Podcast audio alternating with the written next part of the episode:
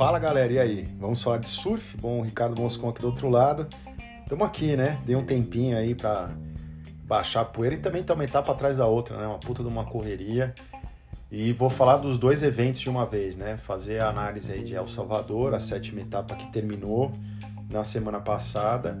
E já falar do Vivo Rio Pro que vai começar agora já dia 21. Enfim, a gente já vai ter a abertura da janela, desculpe, dia 23 e puto, o bicho já vai começar a pegar. Agora é uma sequência meio fulminante aí de eventos, o que eu acho extremamente interessante, né? Para fazer as análises ainda assim de uma forma indireta fica um pouco mais difícil, né?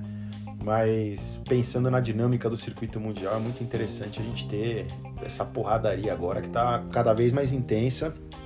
E essa sétima etapa aí de El Salvador a gente teve essa ressaca, né? Vimos aí o desfecho de toda essa treta de julgamento que teve após aí o Surf Ranch.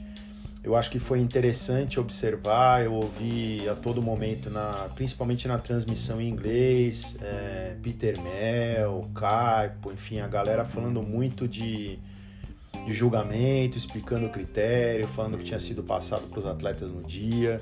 Eu achei que tiveram baterias durante esse campeonato que alguns atletas perderam muito em função até dessa porrada que a WSL tomou dessa questão do julgamento depois do Surf Ranch.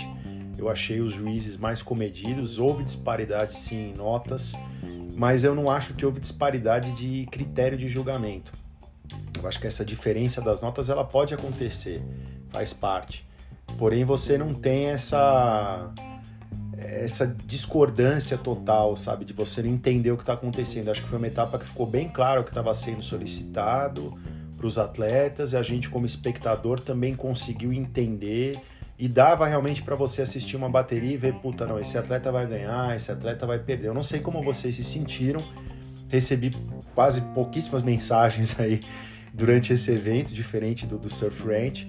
Então acho que todo mundo está satisfeito. Vocês estão satisfeitos? Eu acho que seria legal depois vocês também, quem quiser se manifestar, quem não gostou de alguma coisa, observou algum outro ponto, depois me manda ali no direct no arroba vamos falar de surf ali no Instagram. Então eu achei, por exemplo, a bateria do Liam Bryan com o Ethan Ime, por exemplo, sabe, tiveram... É, foram, foram diversas baterias que aconteceram durante esse evento que eu tô sendo um pouco repetitivo, mas que eu vi que, que eu achei que os juízes talvez não dessem, mas não tinha muito como dar, sabe? É, você teve a bateria, por exemplo, do Ian Gentil contra o Felipe Toledo.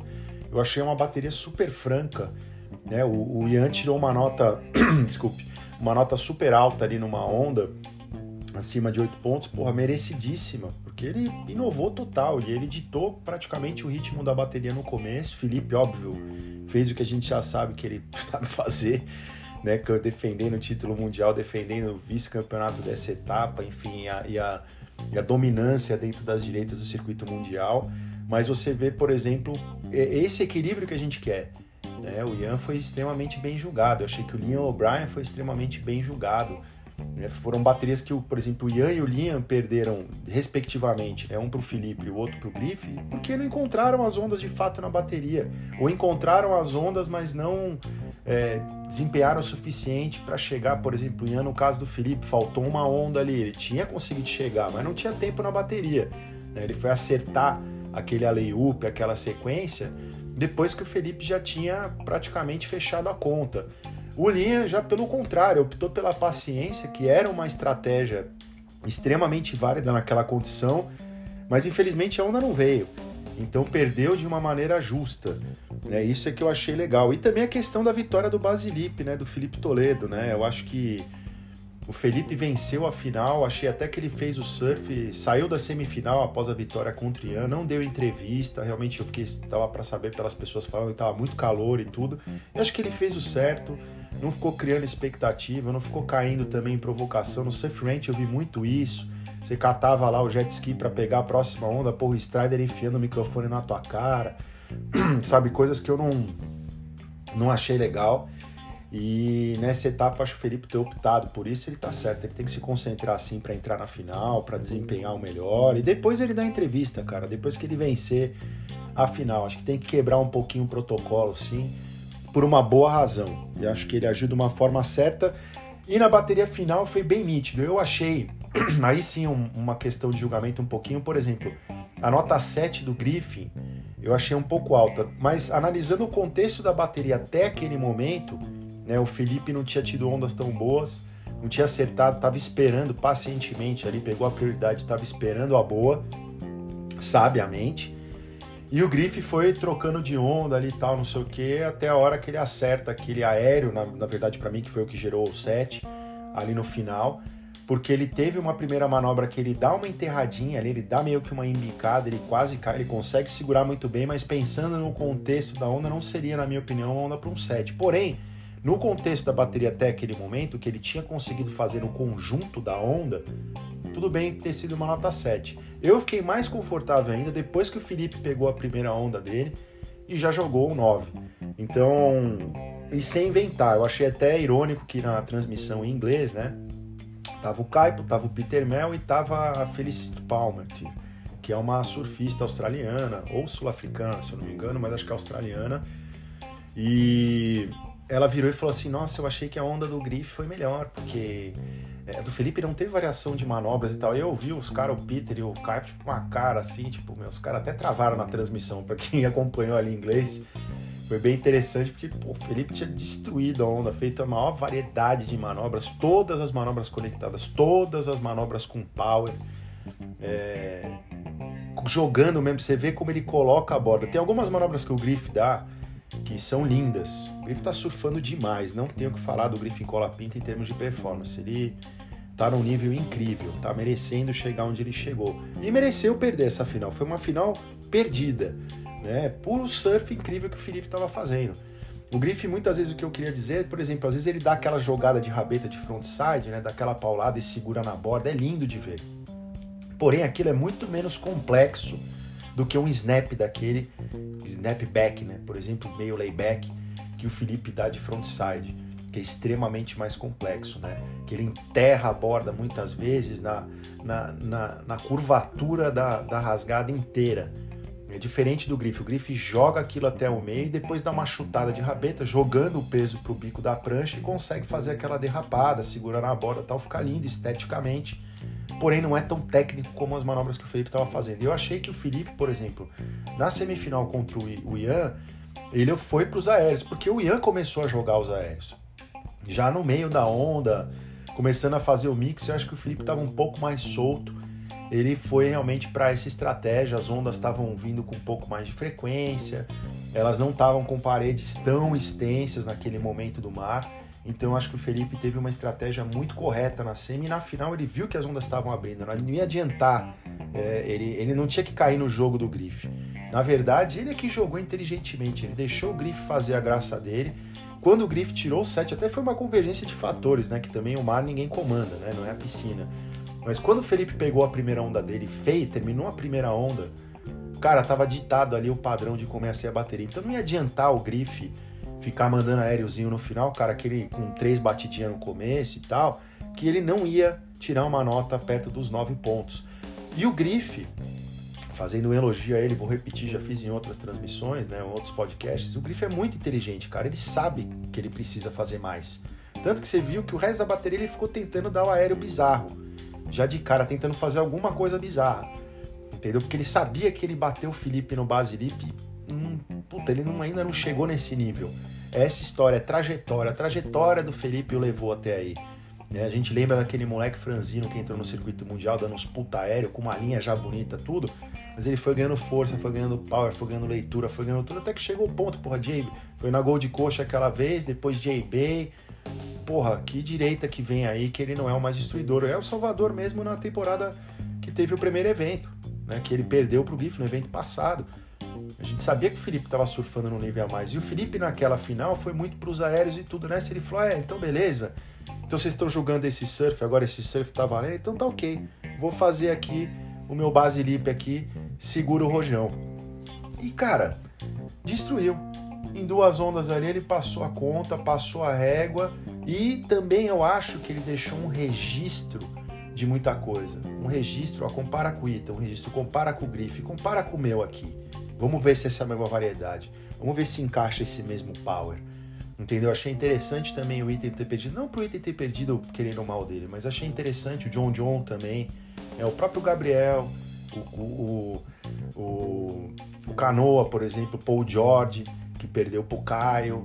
Né? O Caio, porra, venceu uma bateria, fez o que eu tinha comentado, até fiquei contente, os double grab de frontside, quebrando as ondas ali, isso foi muito bem, infelizmente não conseguiu passar o resto. Mas enfim, foi várias derrotas acontecerem, vários surfistas venceram, mostrando um surf melhor, mas eu achei que algumas vitórias no decorrer desse evento, como por exemplo o Ian O'Brien mais longe, eu achei que aconteceram justamente pela questão do julgamento. E acho que o Felipe mostrou o surf de campeão mundial, foi extremamente consciente e está preparado para o que vem pela frente. Afinal de contas, o Felipe é a parte dele do circuito, né? Ele já tinha tido, por exemplo, vamos analisar a temporada do título mundial, ele já tinha vencido, é, sido vice em El Salvador, foi para o Rio, venceu, e depois a J-Bay, que praticamente ele, ele que comanda o show, que o Ito acabou vencendo, mas a gente sabe que o Filipinho ali pode quebrar. Então o Felipe vem para uma parte da temporada que ele pode ter uma ascensão enorme. O Gabriel, tirando o Brasil, também vem para uma parte boa, porque ele tem J-Bay, que ele já foi campeão, e tem depois o Tahiti. É, então, mas eu vou falar daqui a pouco de top 5. Eu só queria encerrar essa história da final e desse Basilip aí que venceu, eu achei lindo. Eu acho que esse é o Basilip que a gente quer ver. Desgarrando tudo, mostrando realmente o power, com velocidade, com tudo. Não é encaixada, né? Tudo. Sabe? Então achei que isso trouxe um equilíbrio e consolida também El Salvador como uma etapa que está dentro do circuito mundial e que a gente tem que valorizar mesmo. É um país que está investindo uma fortuna no surf, no melhor dos sentidos, tentando diminuir a violência, melhorando a infraestrutura, por consequência, melhorando a qualidade de vida da população, se preocupando com a questão da sustentabilidade. Então, acho que isso é, é, é bem interessante. Tem um evento na América Latina, fomenta o surf de uma maneira geral, também numa parte né, do continente aí americano que, pô, tem muita onda, mas ainda são pouquíssimos atletas que conseguiram chegar até a elite, né? A gente tem o exemplo do Carlos Munhoz, enfim, são poucos, então eu acho que merece essa ascensão, acho que tá, tá indo, tá de parabéns ao Salvador, pô, vai ser muito legal voltar no ano que vem e a gente com certeza ainda vai pegar um ano com altas ondas, ainda não encaixou, sabe? Mas a gente sabe que onda, você pode estar no Tahiti, pode estar em Pipeline, como foi Pipeline esse ano, afinal foi uma bosta de mundo. Então, isso acontece. Tem que deixar essa abertura, então, muito legal. A gente teve aí, infelizmente, no feminino, a saída precoce da Tatiana Weston Webb, pós-vitória do Isa, acabou pegando uma virose. Enfim, teve um, um, um ciricutico, assim, né? Um piriri ali, não ficou bem. Pô, imagina uma maratona de competição do Isa, e depois se já entrar num evento da WSL né? Isso tudo, puta, o corpo também precisa de descanso. Uma pena porque ela estava surfando demais. Eu vi muitos elogios ali a Tati ao que ela tá surfando, ao que ela fez no Isa, com todo mundo lá, realmente marcou muito. Ela se mais ainda se consolidou como a líder aí desse circuito mundial em aspecto de radicalidade, da surfista que está trazendo mesmo essa nova esse novo mix. E a Caroline acabou batendo a Tyler na final, a Carissa foi longe também. Steph também, mas a Caroline foi muito eficiente. A Tyler tá surfando demais, né, cara? Ela tá com aquelas ghostzinhas pequenininhas, já falei disso, mas ela tá muito encaixada. Não se encontrou na final. A Caroline foi super inteligente, ela tem um backside matador, mas foi a primeira vitória dela num point break de direita. Fazia tempo, acho que desde 2021 que ela não vencia no circuito mundial. Então, foi uma vitória para ela muito importante para colocá-la numa posição boa dentro do ranking e também para dar aquele gás, aquela injeção de ânimo. Ela é uma das melhores surfistas do circuito, um dos expoentes aí da nova geração, que ficou um pouco ofuscada, porque teve, teve problemas pessoais, teve a pandemia no meio do caminho. Então esse retorno dela para o topo, isso é muito legal, isso pô, valoriza demais o circuito e o que a Tyler está fazendo. Até caiu ali na final, mandou uma tijolada ali numa junção, acabou batendo na prancha, a prancha bateu na pedra, ela machucou um pouco o ombro, mas graças a Deus está bem. E acho que uma outra coisa que eu queria falar também, destacar desse evento, é a chegada dos grandes monstros aí nos top 5. Então a gente teve a chegada do Medina, né, nos top 5 a partir desse evento, que foi sensacional, e tá todo mundo, aquilo que eu falei nos podcasts aí para trás, o cheirinho no cangote, dando aquela cafungada ali, e também da Stephanie Gilmore, né? Também você vê, maratona, meu, vai chegando, vai chegando, vai chegando, tá ali, cara. Então isso é preocupante para quem tá na disputa, mas eu acho muito legal é, porque traz uma emoção a mais aí. E realmente aquilo que eu havia comentado antes, agora a gente está chegando na definição dos top 5. da disputa mesmo do título mundial. Então esses grandes atletas eles começam a aparecer nesses momentos, né? A gente vai ter os mais jovens, menos experientes, às vezes não conseguindo se manter, não conseguindo ter as vitórias, né? caindo às vezes em fases preliminares. Então isso vai acontecer com todo mundo, como está acontecendo com o João, tudo, com a Molly, com a Kate, enfim. Né? Mas isso é o que é, o, é, é a grande jogada, né? Para mim o legal é ter dois dos maiores surfistas aí da história se aproximando da disputa, porque isso é muito legal. Mas vamos falar o seguinte, vou falar primeiro dos top 5, tá? Os top 5 do feminino ficou o seguinte, a Carissa está na primeira colocação com 45.575 pontos, seguida da Tyler com 42.095, meu, a Tyler tá muito voraz, acho que ela vem muito forte para disputa do título mundial aí realmente. A Caroline tá na terceira colocação com 39.040, Aí nós temos a Mole, que caiu aí, né? Tá na quarta colocação, desculpe, na, terceira, na quarta colocação com 36.780. Difícil se manter no topo. Surfou muito bem tudo, mas né, a primeira vez que você está na disputa do título mundial, então ela está se acostumando aí com a briga. E aí a gente tem na quinta colocação empatadas a Stephanie Gilmore e a Tatiana Weston Ebbs, ambas aí com 29.015 pontos. A disputa maior realmente, a Carissa está muito distante, né? Mas não é tanto assim. Mas elas são muito consistentes. Ela venceu a etapa do Rio no ano passado. E a Thalia já venceu no Rio também. Então, quer dizer, é difícil essas atletas não terem resultados tão expressivos, sabe? Eu acho que a disputa tá ali embaixo, a Molly, a Caroline, a Tati, a Steph, sabe? Eu acho que vai ficar entre essas top, sabe? Essa parte de baixo, como eu tinha dito no outro. Mas excelente para Tati, continua na briga Vem para surfar em casa agora. Espero que as esquerdas aí de Itaúna rolem, então vai ser muito interessante realmente ver. Acho que ela vem com tudo para destruir aqui no Brasil. Mas vamos ver o que vai acontecer. No masculino, ficou o seguinte: o Griff se manteve na primeira colocação, está com 42.890 pontos. O Filipinho está na segunda com 41.660, subiu uma colocação, né? Então eu achei bem interessante o Felipe merecendo, vindo de um resultado aí atrás do outro. O João caiu uma posição, mas olha como o João estava distante, hein, gente? Desse tempo todo, o João não teve bons resultados nas últimas duas etapas e, e continua na terceira colocação, tá com 36.320.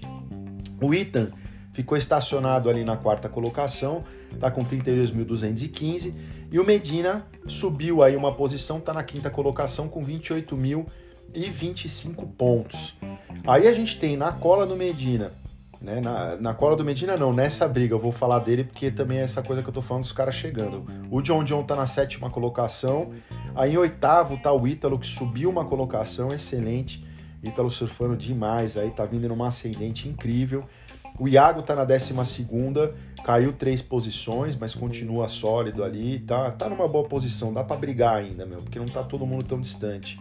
E o Caio caiu aí, é, subiu, desculpe, uma posição com esse desempenho, foi para a 13 terceira colocação. O Caio que não passava aí fazia um bom tempo ali do, do round é, pro, pro terceiro round ali, né? E do terceiro round, enfim, tava difícil pro Caio conseguir passar uma bateria aí nos eventos. Ele acabou vencendo o George Smith no mano a mano, o que é ex excepcional, ainda mais numa direita. Não que o Caio não tenha nível para isso, muito pelo contrário, mas eu acho que foi uma vitória assim marcante né, para quem já teve um começo de ano brilhante, um ano passado brilhante, para que ele tenha uma temporada, um final de temporada brilhante. Eu acho que vem ondas aí muito positivas para o Caio ter excelentes resultados. Né? É, o Rio de Janeiro é, é um puta lugar ali, Saquarema, para ele ter um resultado, a gente sabe do que ele é capaz ali. Depois vem Jeffers Bay, que é uma onda também que ele conhece muito bem, e Tahiti, né? Entendeu o que falar, o que o Caio entuba. E eu vou colocar aqui também o Ian Gentil, que pô, com essa terceira colocação subiu uma posição, tá na vigésima, mas é filho de brasileiros, mas nascido e criado ali no Havaí, então é Havaí e Brasil aí na mesma casa. Isso também é muito legal.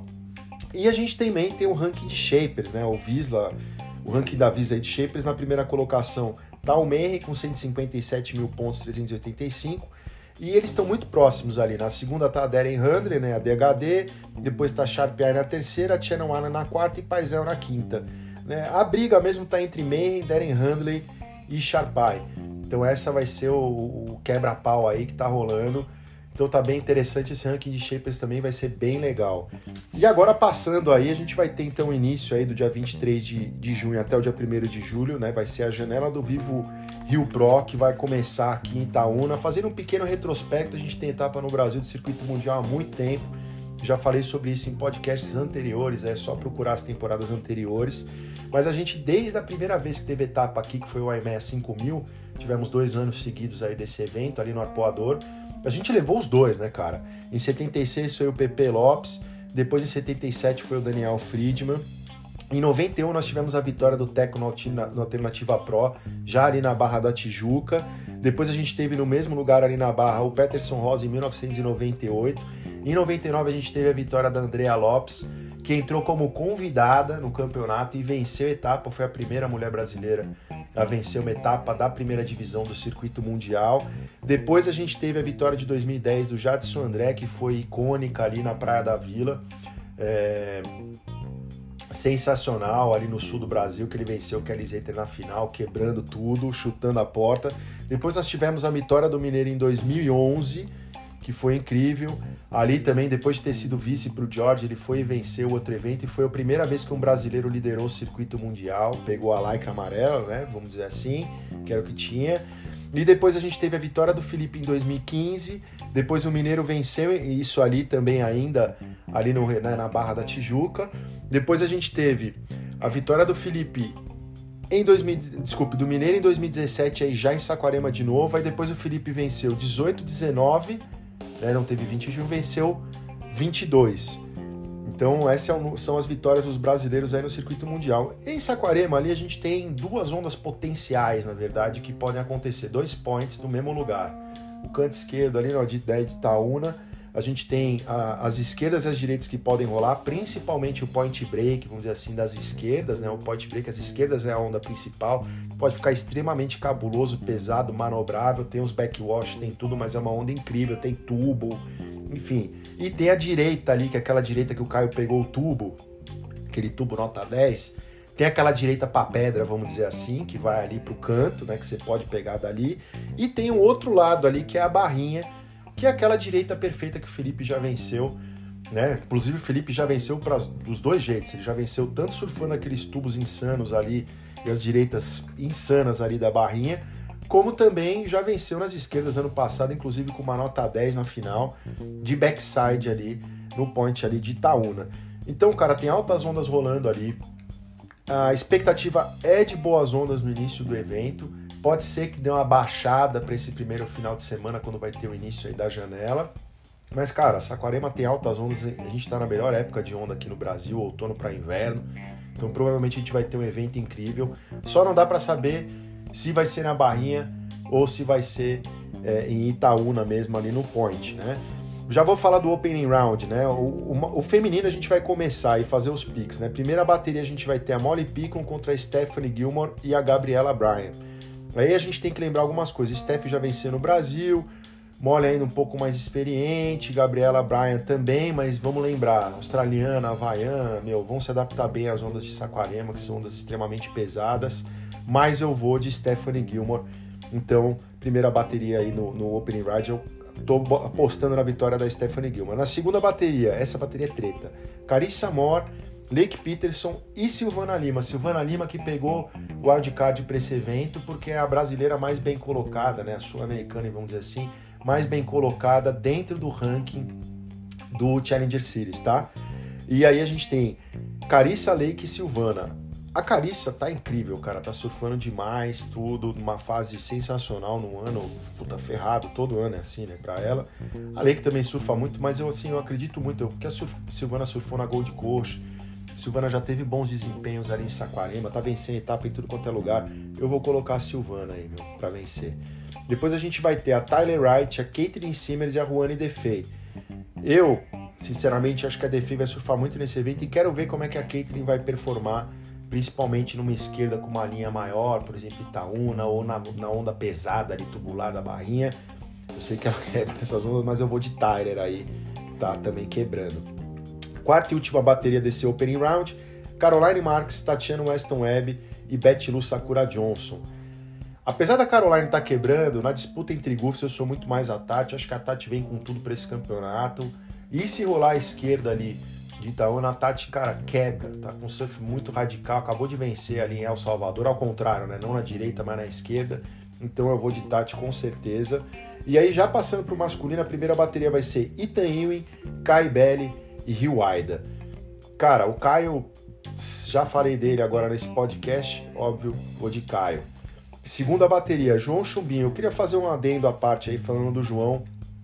O João, cara, apareceu muito pro mundo do surf durante esse evento, quando rolaram altas ondas na barrinha. Fez tubos incríveis ali.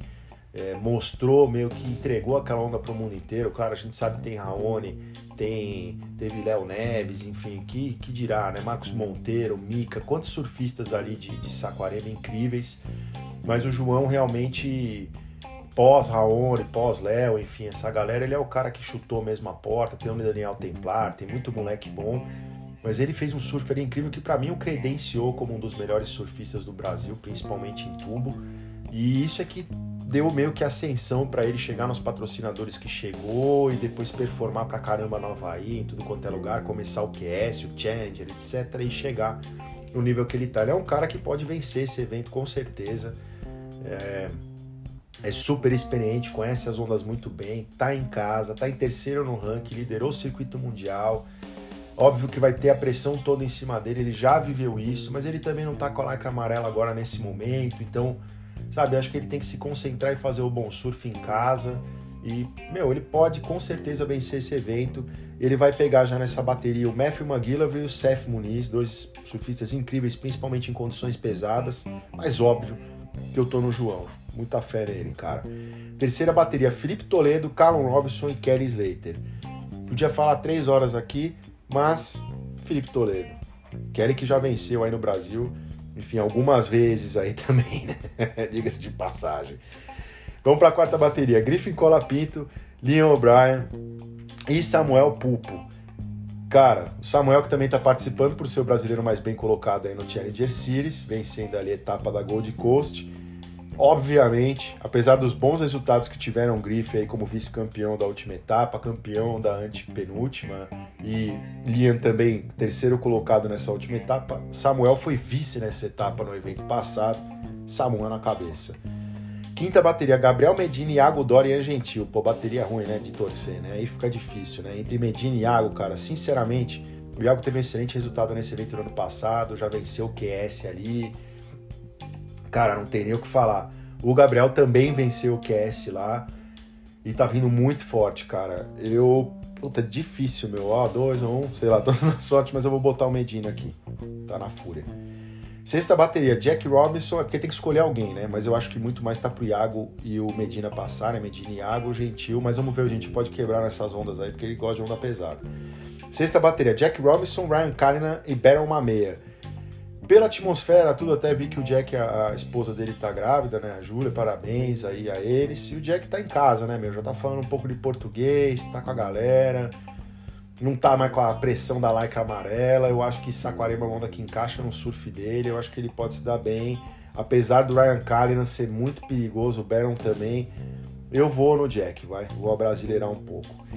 Sétima bateria, John John Florence, Conor O'Leary e George Smith. Lembrando que John John Florence já venceu duas vezes no Brasil, lá no, no, no Rio, né, capital na Barra, na barra ali.